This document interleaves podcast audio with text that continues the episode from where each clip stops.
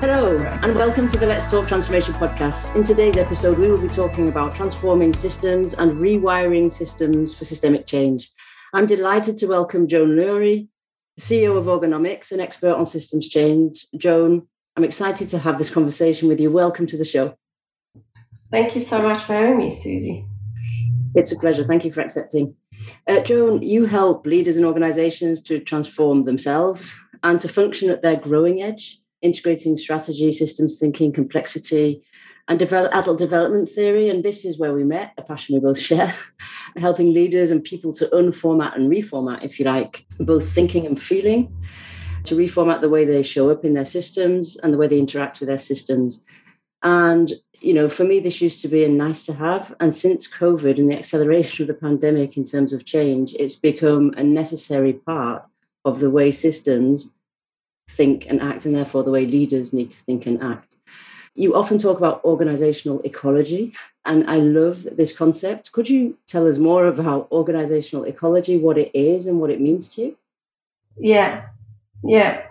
It's it's a very emergent idea for me. Mm. I think when I first kind of thought of it, I did do a Google search and organizational ecology as an as a concept has actually been used in the past mm-hmm. but where it's been used is quite different and distinctive from how i'm talking about it mm. so if someone posts this kind of google's organizational ecology they will find stuff about it but it's much more looking at the markets and how organizations come together in a market sense mm. i think obviously that has a place but when i kind of conceptualized it, um, and the way I conceptualize it now is that it's looking at both internal to the organization and the system and how that entity or organization engages into other entities in a wider kind of market ecology or environmental ecology.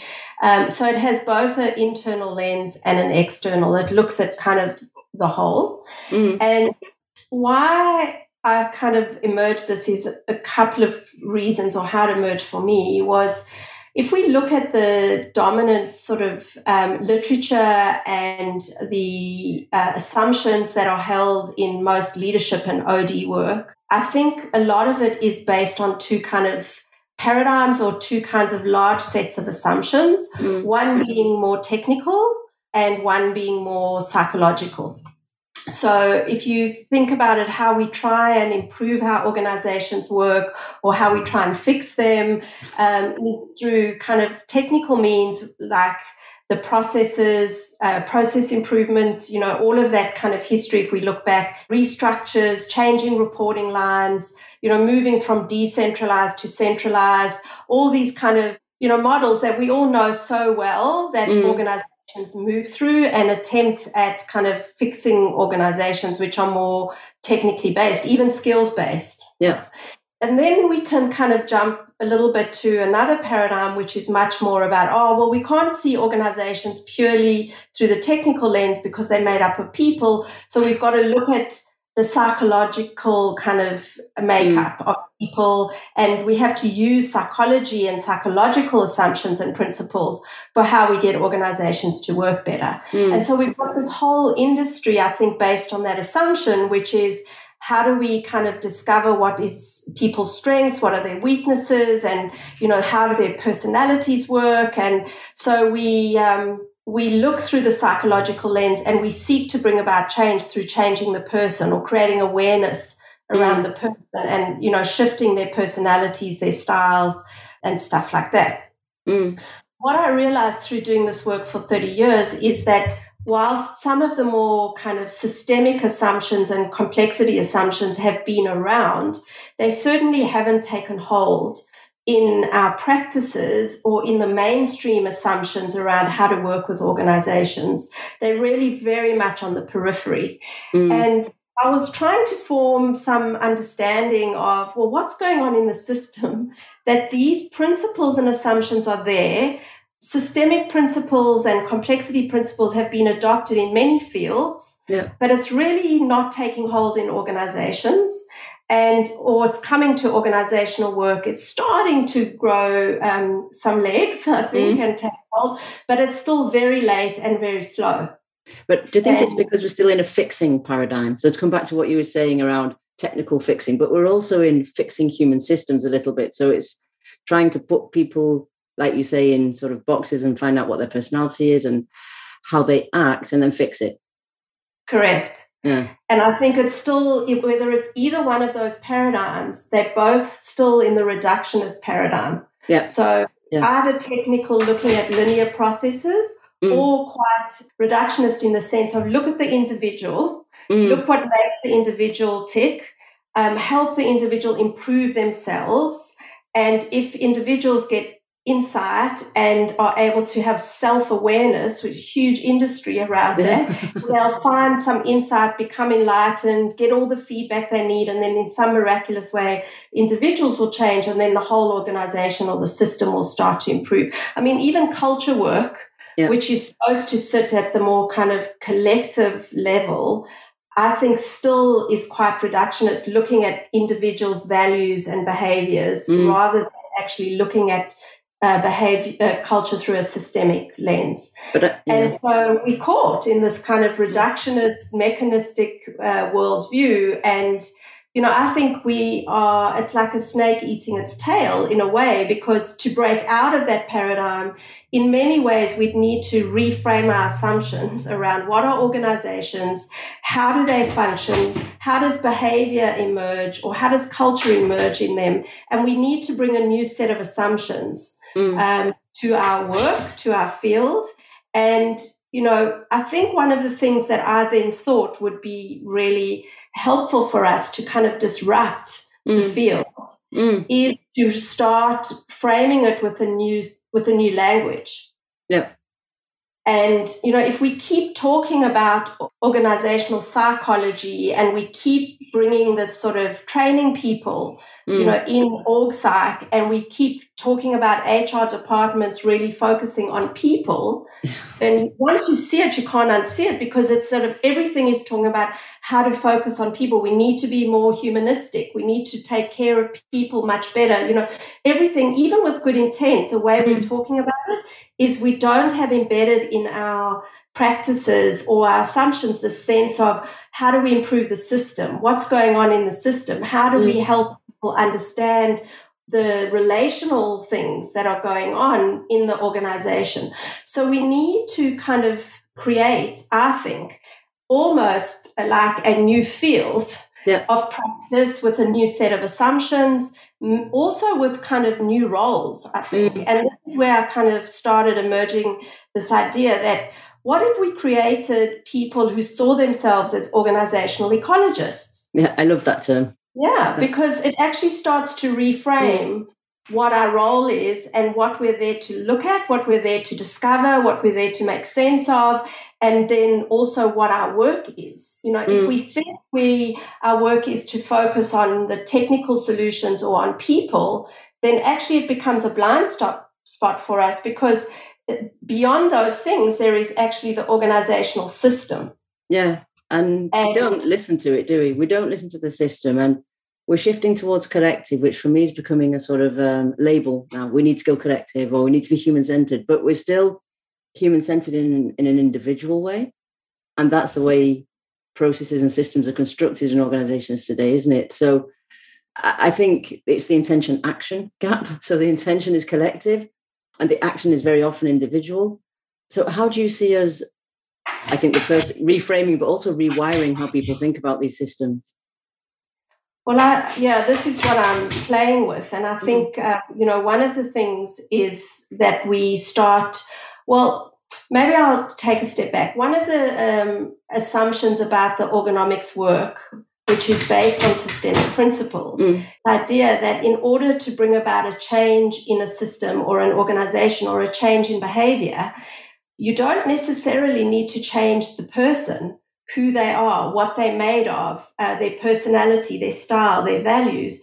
Actually, what you can look at is the role that people or that person has been gifted by the system or think they have or are taking up. and mm-hmm. reframe that role or get them to take up another role. And actually, behavior changes quite rapidly, mm-hmm. and the person remains the same.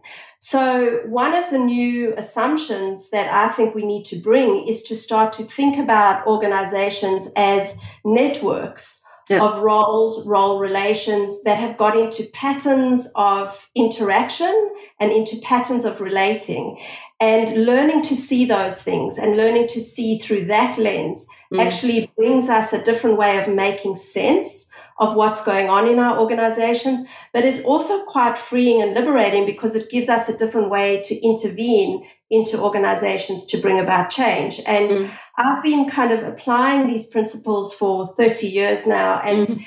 when I'm working with them inside organizations, we can see how change happens quite rapidly with less turbulence, less noise, and with more speed because we are not trying to change the person per se. We're working at the level of the system and in the role that the person is occupying or that a subsystem or entity is mm. occupying. And so what I thought is, well, why wouldn't I apply that to how we disrupt our field yeah. and go beyond organization, not just practice it in organization? So what if we reframe the role of leaders and of HR people and HR teams and, you know, people that are OD specialists mm. to not be focusing on people and people improvement or even organizational improvement like through structures and processes, but through being ecologists, being able to see the systemic patterns, the role relations, how the ecosystem is working like an ecology. Yeah.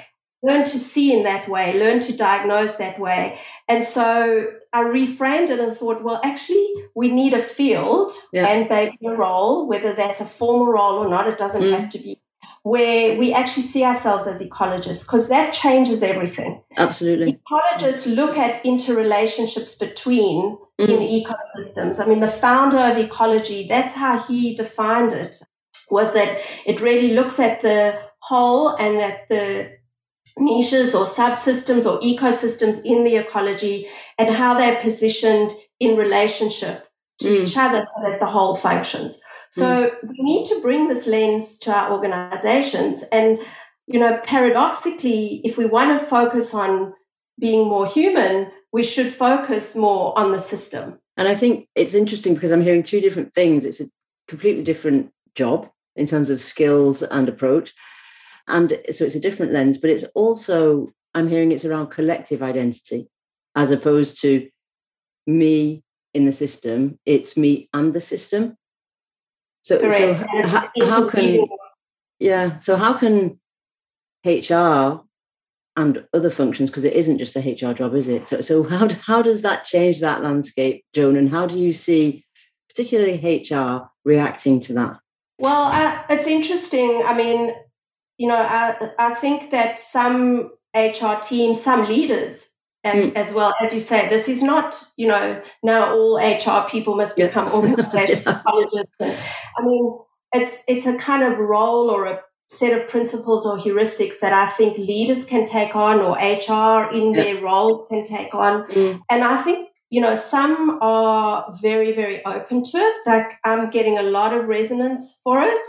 And I'm already working with quite a few organizations and HR teams mm-hmm. to start to think about um, how they function through this lens. It isn't work that's new to me. It's work that I've done with organizations for a long time. Yeah. But it's just a kind of framing, a new framing that I've mm. brought it. Typically, I would say, well, you know, we're bringing a systemic lens, we're bringing a complexity lens. Let's observe the system. And we can't kind of solve systemic issues using interpersonal means, which is what most organizations are trying all the time.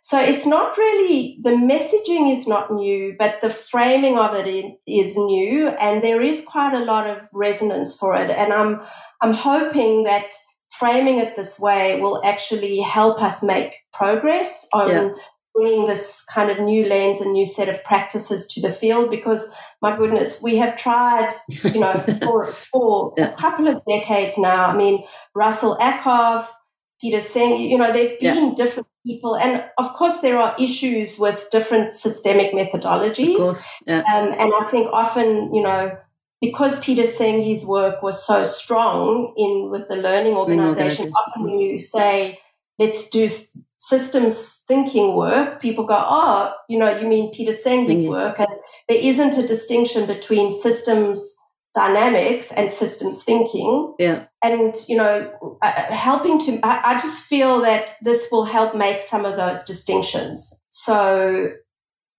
yeah and and help us accelerate it so that people get it's a different way of thinking about organizations it's not system dynamics it's not system psychodynamics like the tavistock work yeah, etc yeah. which has a place of course i'm not mm. saying any of these frames are wrong or bad they're just different frames within a systemic paradigm and i think sometimes we get caught up in those models and those Absolutely. methodologies Mm. And I'm hoping that this new framing will kind of liberate us from those things and bring a new a new space for us. It's interesting, isn't it? Because it's the human system of an organization. That that's that's what what I call it. But I like the fact that it's basically giving us um, a little bit like when you go to the opticians, a pack of lenses uh, through which we can see the human systems of an organization and the repercussions of those relationships in terms of how they work. But we very quickly revert to type in terms of let's improve that continuously. I need to fix it. I need to see the solution. It needs to be tangible.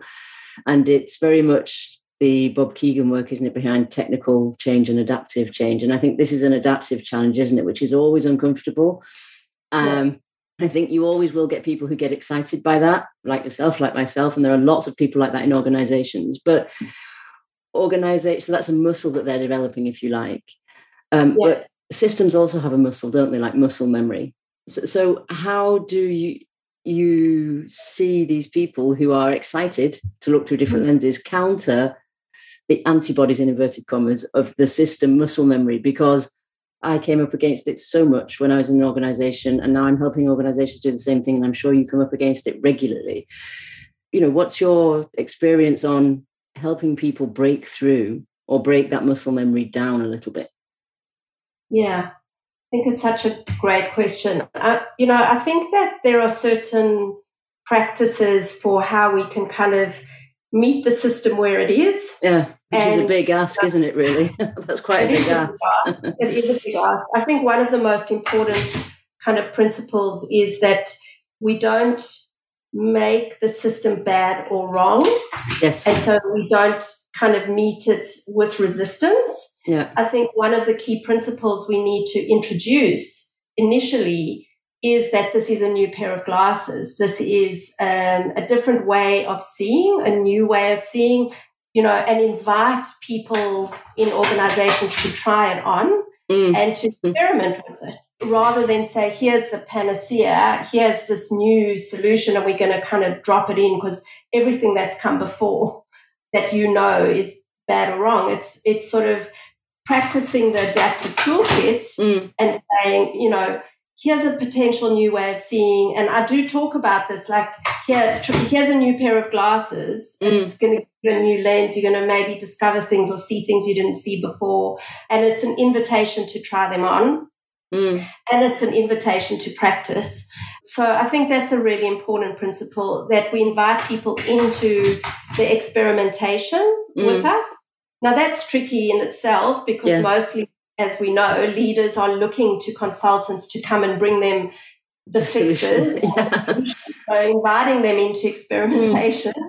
And where you don't exactly know what the solution is, is breaking the paradigm in itself.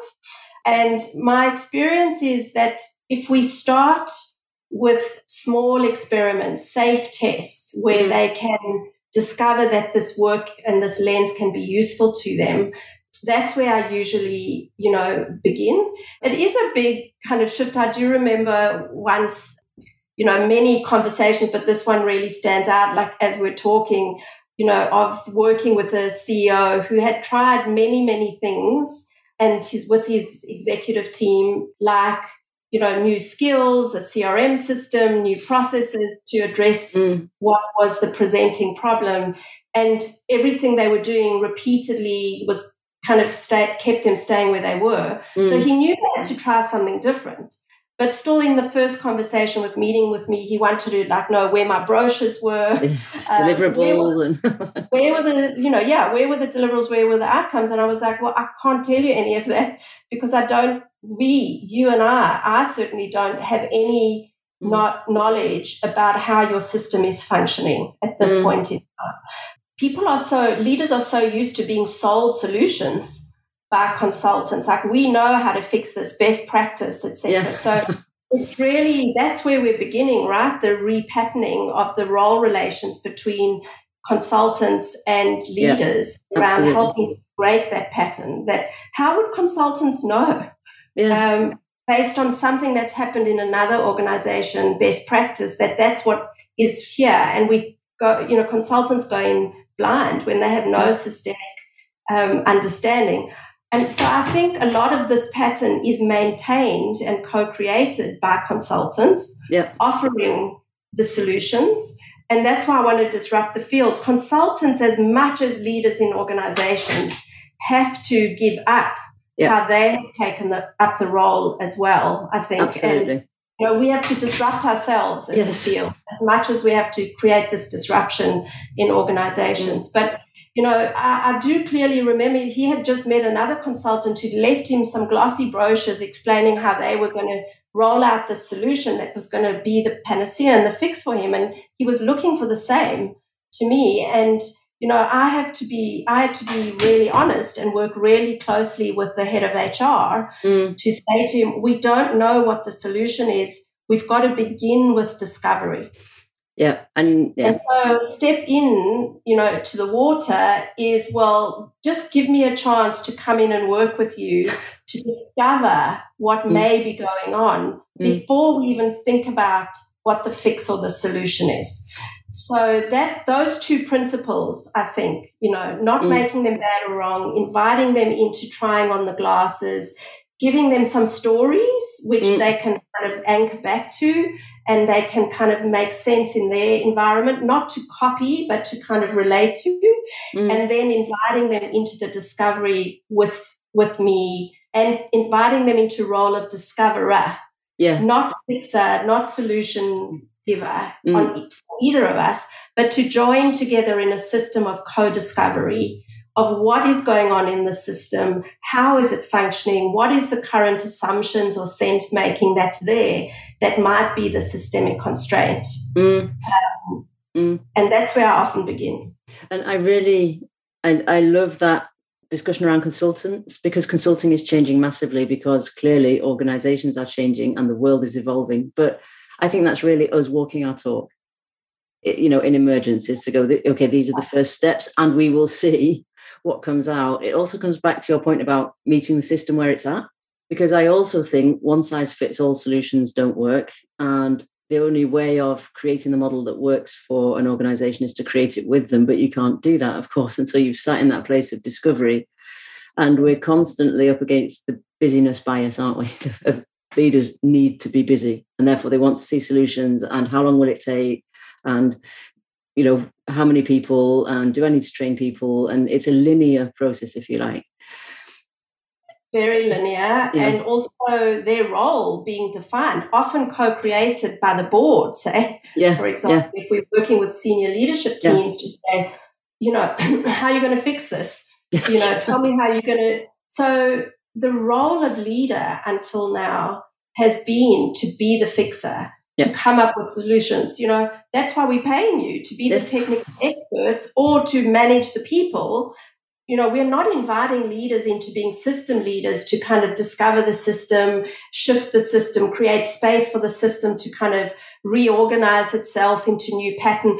All of that language, like I'm just playing yeah. back to you, you will find that nowhere in the textbooks. You'll find that nowhere embedded in the current language of organizations. Mm. So leaders are given that role to be the fixer. And so they seek that if they can't fix it themselves, they'll go out of the boundary of the organization to consultants to help them take up that mm. role. Mm. And that's co created everywhere in the system. Like if we step back and observe that pattern, consultants are complicit with it, leaders step into it because they think that's their role, boards co create that, you know.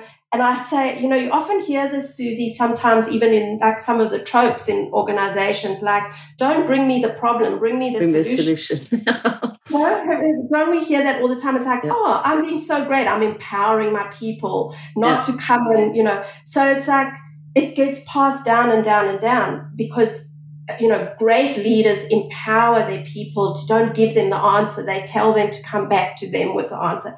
We have to give up yeah. some of these kind of implicit assumptions, some of these tropes that have just kind of dropped in and live in our organizations. You know, mm. why wouldn't it be?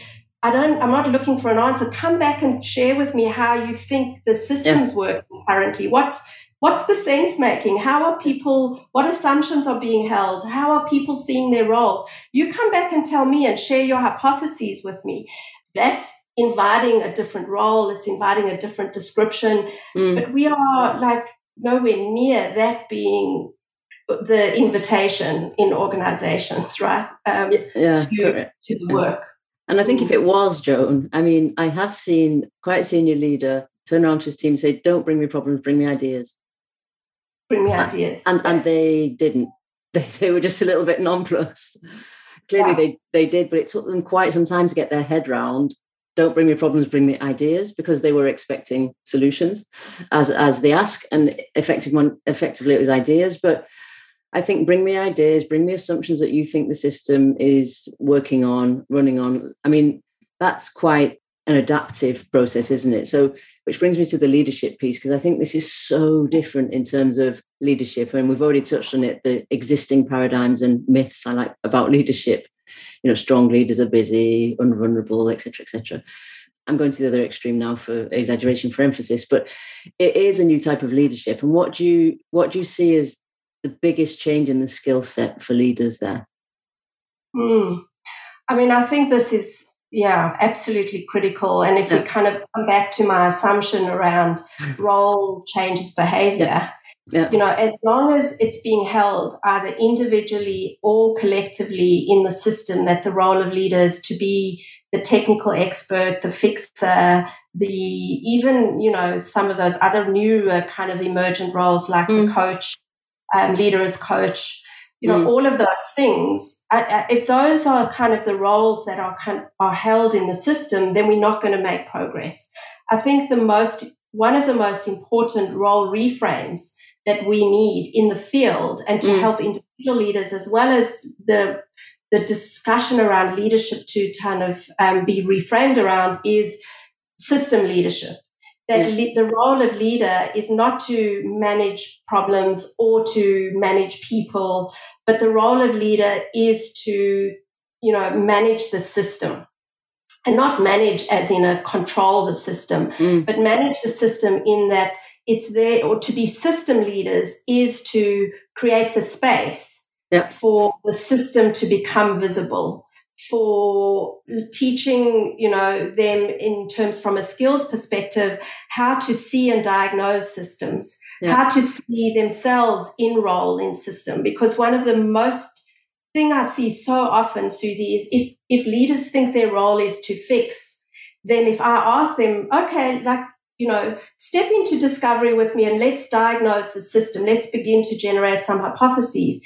99% of the time, they will talk about what's happening, what people are doing yes. inside yeah. the organization. The description of system does not include them. They don't include self in that description. So even just the shift around learning to know that you're never not of the system, that when you're diagnosing the system, um, mm. You are diagnosing self in system. You're almost like in a meta observer position. You don't take yourself out of the system. Yeah. Helping them step into being able to see systems, their role in it, diagnose and discover that, or create space in the organization to look at the relations and how mm. the relations are working rather than to be kind of analytical and look for root cause and where the problem is.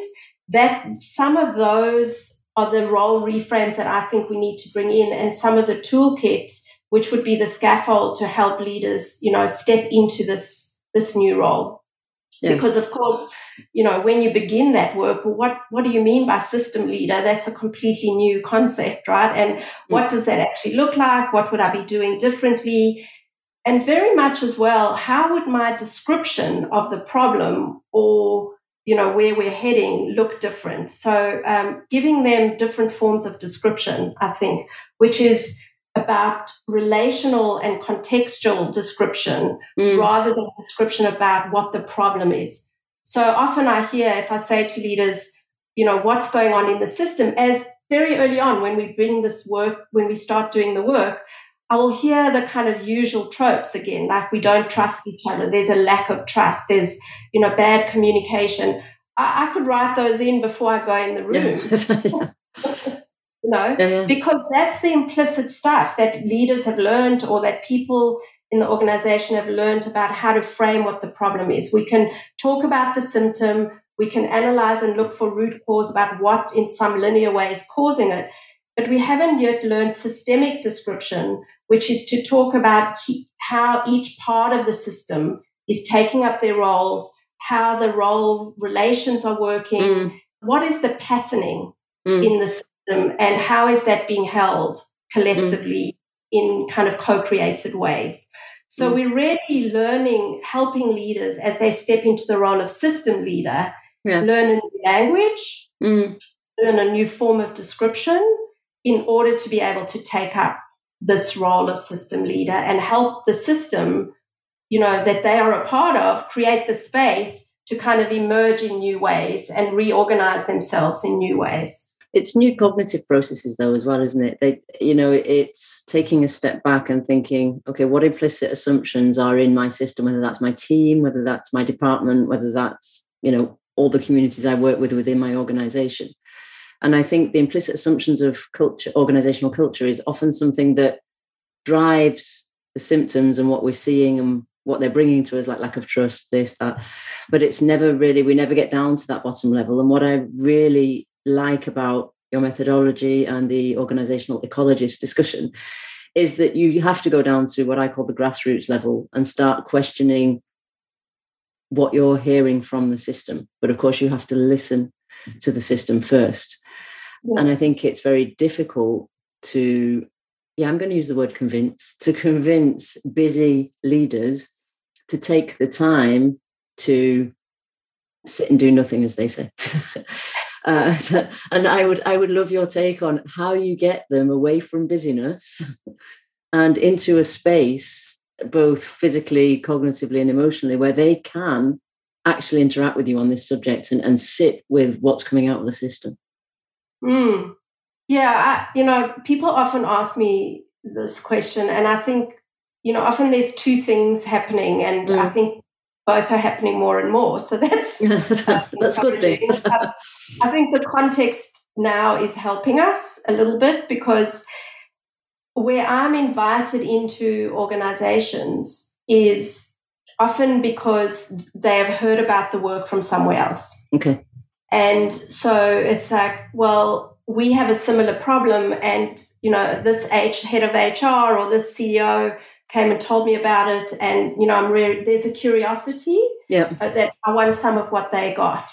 Yeah. So it is it is through actually the stories of what other part or other organizations have mm. got from mm. stepping into the discovery, from finding out what is their unique kind of systemic patterning and dynamic, yeah. what is the unique sense making in that system that helped break them out of their constraints. It's not to say that it's a lift and shift, but uh, but mm. they could start to relate to say, actually, I want to do some of what you did in there, rather than come and give me that their solution, if that yeah. makes sense. Yeah, it does. So there is a referral, more and more referral happening that as as we kind of get traction with the work, it's going more and more viral because mm. people are discovering that there are ways out. So I think that's one thing. Another is that often they have so their leaders are desperate because they've had three years of transformation. Yeah. In transformation programs. They've invested huge amounts of money in big transformation, linear transformation programs and yet they're still in the same place, sometimes maybe in a worse place. Mm. And so they are ready for something else because they just, you know, they, they can't keep trying the same thing. They've tried no. you know, they've been in Groundhog Day for a couple of years. Mm. Um, and so, you know, the pull is coming from both of those, those mm. places. And so there is a readiness often when clients, you know, engage me or, or invite me in, there is a readiness there mostly mm. um, to begin to try something different and to step into the experimentation. Um, mm.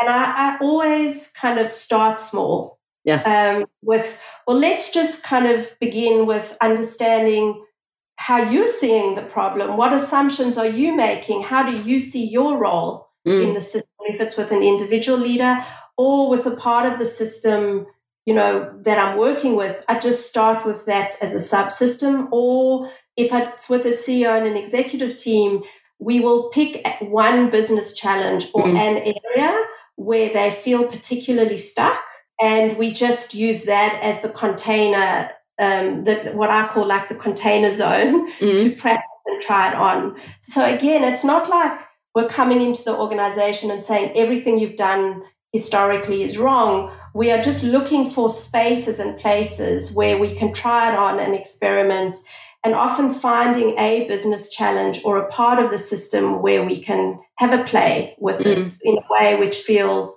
not too risky Mm. And once the work speaks for itself, yeah, Susie, absolutely. Experience, right? Once mm. they actually start the work, they start to see things they didn't see before. They discover things that they didn't know were right in front of them.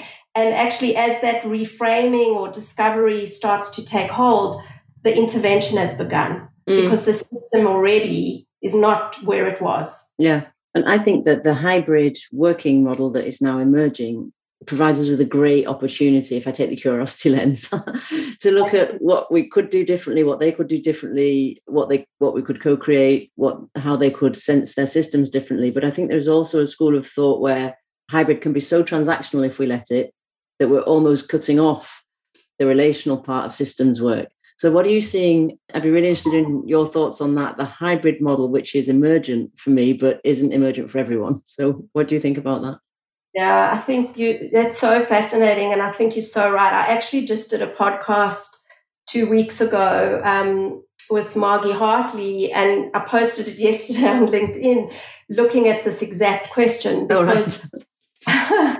I'll send you I'll send you the link to it, Susie, because I think one of the things my hypothesis is that actually this exactly what you're saying the the question of how we reframe workplace yeah. and redefine what the workplace is and what our kind of find new ways of being in this new world of work mm. um, or in this no- current world of work we could really use this as a place to build the complexity muscle and to build yeah. the systemic muscle and to break out of the kind of technical linear binary simple solutioning mm. but if I look across the board, and I yeah. don't know if your experience. But across the board, in the main, there are a couple of things happening which are absolutely truing the system. One is that the solutions are being developed by a small group of management at the top of the organization, feeling like it's their role and it's their prerogative to put the solution into the system. Same process. Same. And and then the assumptions that that group of people are making and of course it is somewhat of their prerogative yeah. but the assumptions they're holding is i think in the main that you need a one size fits all um, solution to be fair to the system. You know what we've got to put in is you know something that is like the average that's going to work for everybody. Yeah. and i see two kind of key binary solutions coming down you know, like the manna from heaven. One mm. is, you know, everybody back in the office, or this is the way we're going to do hybrid. You know, people can do four days a week in the office and one day flex or something like that. So, like, those are the things. Or it's like everybody can work from home and choose what they want. So it's like the, there are these kind of three options. And of course, because we look for simple solutions yeah. that work for the whole, and you just see the system playing out in relation to this challenge. But what if we said, actually, every context is, is slightly different. every team or part of the system might require something different. Mm. And what if we try to say that we put in some kind of broad heuristics, like you know certain boundaries that would maintain the system, but actually then we allowed each subsystem or each part of the organization to think about what it is, the nature of their work, the nature of their home lives, and to actually contract amongst each other to understand their own context, to understand each other's context, and to come to a place where they could figure out and contract what works for them. That sounds fabulous. I'm just going to leave a minute for our listeners to take that in because that would be a great experiment to go back with. yeah. Why are we experimenting with that? You know, because mm. I think the fear is like, that's too hard, that's unfair, you know, we'll get too many solutions, it's going to take too long. So let's just grasp at the simple things. But actually, how liberating would it be? You can actually use this problem, mm. uh, this adaptive challenge, yeah. To learn our way into contextual thinking, into relational thinking, to build this muscle, to look for more local solutions and to help build the empathy that sits in the local context yeah. for what is unique to us and our system and to give the the the sort of ability and ownership for that mm. at the more subsystem kind of level not not at the individual level everybody can get to choose yeah. neither at the kind of there's one size fits all mm. but really something much more complex much more relational much more contextual one of the things that I think is really important about why this would be an amazing way to experiment, and I put this on LinkedIn, and apparently there are a couple of organizations that are starting to do this, which I think would be really fascinating yeah. to follow. Yeah. But I think, you know, what we could learn in these contexts is learn to ask questions about other people's context. Don't assume because mm. you are a two income family with no children that your context and what you need is what someone else needs because there's a single mother at home, mm. um, you know, bring a, or, um, you know, a family of five. Like, learn to invite other people's contexts in and learn to be able to contract for what works for you, but for other, and mm. find mm.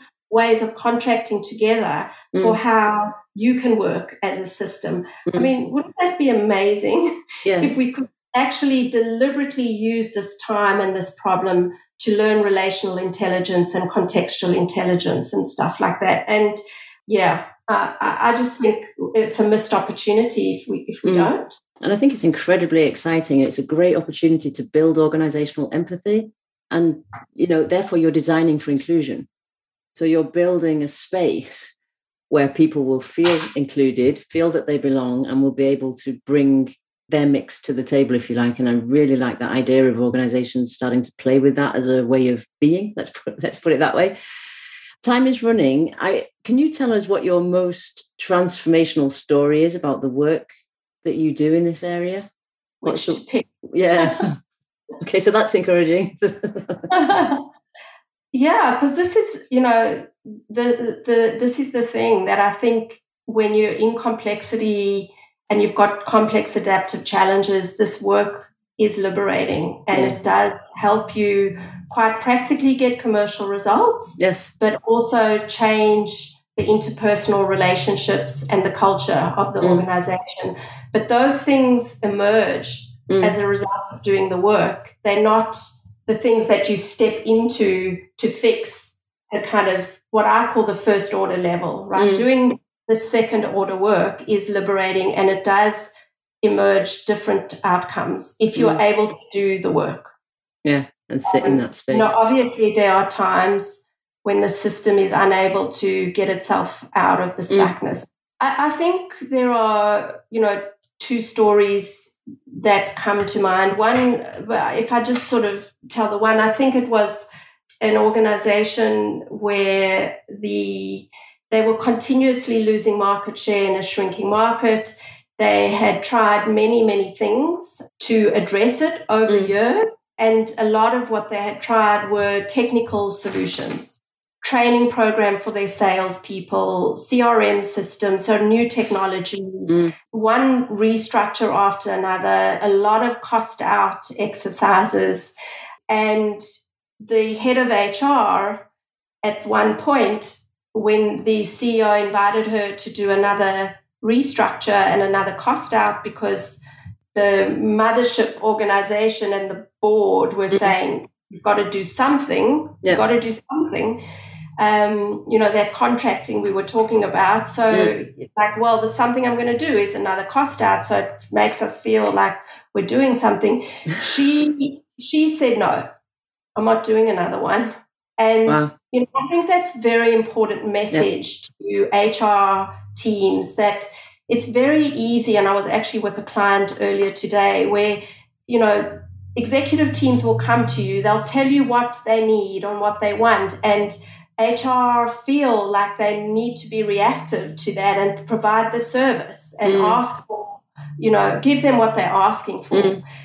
But it takes a lot of role discipline yeah. to kind of not get caught in that pattern and to put mm. a boundary in place. And mm. a lot of this work, when you're working with systems, is to think about where you're co creating, where the complicit co-creation or where you're not holding the boundary yeah um, and where you're stepping in missing the boundary of saying no mm. and i think you know what's inspiring about the story is that sometimes we feel like systems are so powerful how could i take up a role mm. to change it but actually in this instance with her saying no and putting the boundary in then she was able to bring about a dramatic change in that mm. system because mm. she changed her role in the organization from being reactive service provider to being a system disruptor. Mm.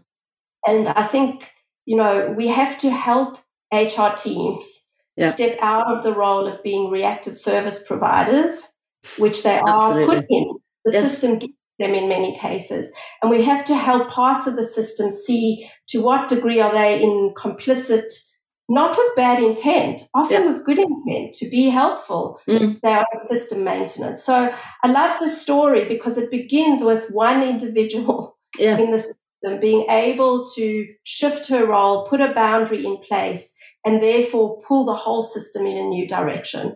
Based on that, um, the CEO at the time said to her, Well, you've got like two weeks to come up with something else. Because he said to her, Well, what are we going to do instead?